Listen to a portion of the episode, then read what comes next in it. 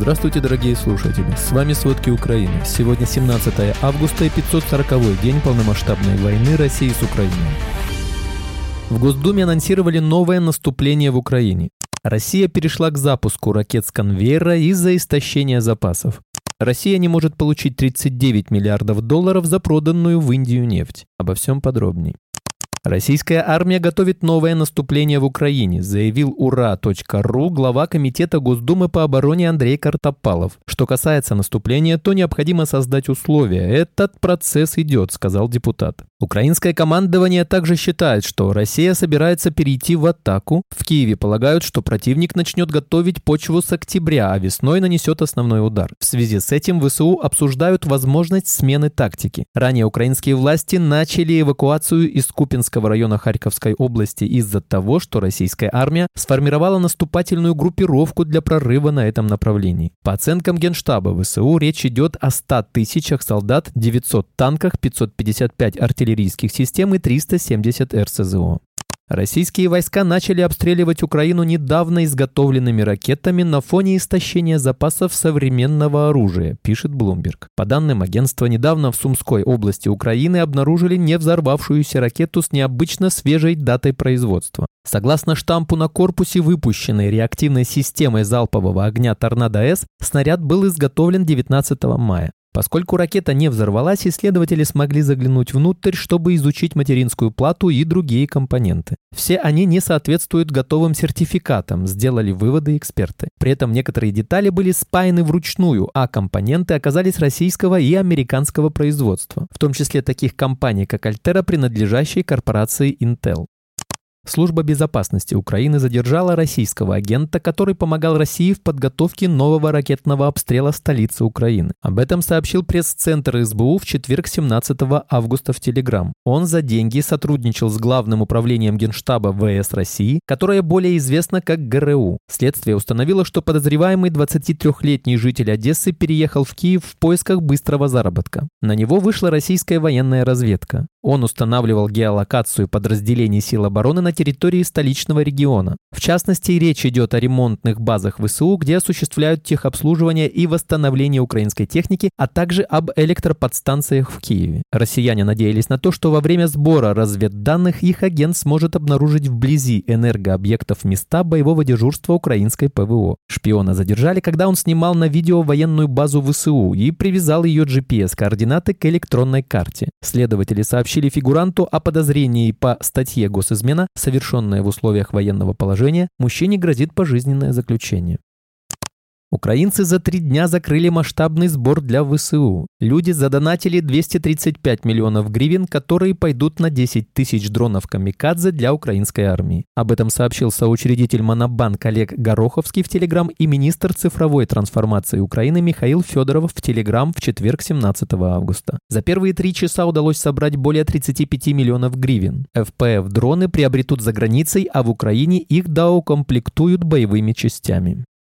Украинские бойцы в течение сегодняшнего утра сбили уже второй российский вертолет К-52, на этот раз в Запорожской области. Об этом в Фейсбуке сообщает 47-я отдельная механизированная бригада. В бригаде отметили, что это уже восьмой уничтоженный К-52, стоимость одного такого 16 миллионов долларов.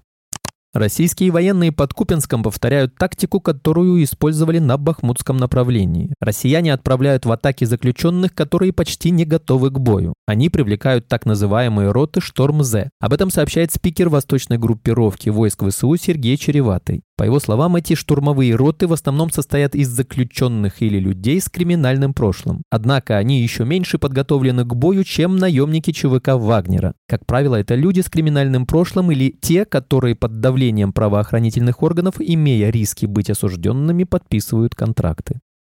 С начала полномасштабного вторжения России в Украину погибли 20 тысяч мобилизованных в армию России жителей временно оккупированного города Горловка в Донецкой области. Об этом сообщил Центр национального сопротивления Украины. Администрация Горловки пожаловалась в Москву из-за больших потерь среди мобилизованных жителей города. Россияне готовятся к новой волне мобилизации на временно оккупированных территориях, чтобы восполнить потери и уже сейчас формируют списки мужчин. В частности, план по мобилизации был предоставлен гауляйтерам из Горловки. Однако в ответ местные коллаборанты пожаловались, что в городе растет социальное напряжение, поскольку с начала полномасштабного вторжения погибли более 20 тысяч жителей города, которых принудительно мобилизовали в 2022 году. Мобилизация жителей захваченных территорий – это международное преступление. К тому же из жителей временно оккупированных территорий формируют передовые отряды, которые без должной подготовки бросаются в бой.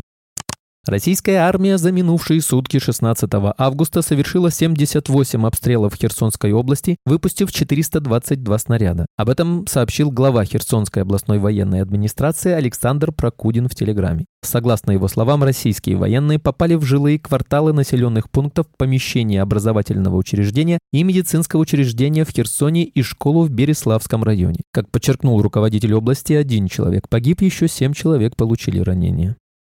В среду, 16 августа, российская армия обстреляла Межевскую общину Днепропетровской области. В результате атаки погиб 18-летний парень. Врачи до последнего боролись за его жизнь, однако полученное ранение оказалось смертельным. Кроме того, еще четыре человека получили ранения и травмы, среди них двухлетняя девочка. Сейчас она находится в удовлетворительном состоянии, будет лечиться амбулаторно. Болгарское правительство приняло решение о присоединении Болгарии к декларации стран группы семи по предоставлению долгосрочных обязательств безопасности Украины на заседании 16 августа. Об этом сообщает ВТА. Как известно, страны группы семи на саммите НАТО в Вильнюсе согласовали рамочный документ по гарантиям безопасности для Украины с целью дальнейшего подписания двухсторонних договоров. К декларации присоединились уже 15 стран. Страны Балтии и Польша обсуждают возможности и алгоритмы полного закрытия границ с Белоруссией. Об этом сообщает РАР. Окончательные договоренности должны быть достигнуты в конце месяца в Варшаве. Напомним, правительство Литвы решило временно закрыть от 18 августа два из шести пограничных пунктов пропуска на границе с Белоруссией. Гражданам России и Беларуси, являющимся резидентами Эстонии, хотят временно запретить голосовать на местных выборах. Министерство юстиции страны уже подготовило соответствующий законопроект. Стоит отметить, что сегодня иностранцы, проживающие в Эстонии с долгосрочным или постоянным видом и достигшие 16 лет, могут голосовать на местных выборах. Следующие выборы состоятся в 2025 году. В правительстве же отмечают, что в нынешних условиях такое право россиян в Эстонии создает угрозы для внутреннего покоя и национальной безопасности, потому что страна не может гарантировать, что местные россияне свободны от влияния страны своего гражданства. Увеличив поставки нефти в Индию в 11 раз и запустив торговлю в национальных валютах из-за санкций, российские экспортеры столкнулись с невозможностью получить деньги за проданное сырье. Порядка 39 миллиардов долларов зависли в индийских банках, и нефтяные компании не могут вернуть их России, сообщил Рейтерс, источник в банковских кругах. Речь идет в том числе об индийских рупиях, которые экспортеры получают вместо мировых валют. Если верить банкиру, проблема, которая существует с прошлого года, приняла колоссальные масштабы. В пересчете по курсу зависшая сумма составляет примерно 3,6 триллиона рублей. Это годовой бюджет всей программы поддержки национальной экономики 3,5 триллиона рублей, почти три годовых бюджета всей системы высшего образования 1,36 триллиона рублей в год и больше 11 годовых бюджетов крупных регионов, таких как Новосибирская или Нижегородская области 300 миллиардов рублей. Использовать эти деньги на данный момент невозможно. Вывод рупий из Индии заблокирован местным регулированием. Индийский ЦБ запрещает оборот своей валюты за пределами страны. Спасибо, это были все главные новости о войне России с Украиной к этому часу. Помните, правда существует, а мы стараемся сделать ее доступной. Если вам нравится то, что мы делаем, пожалуйста, поделитесь этим подкастом с друзьями в России. Также, если вы хотели бы помочь нам делать материалы еще более качественными, пожалуйста, оставляйте фидбэк. Это очень важно для нас и для распространения правдивой информации. До встречи.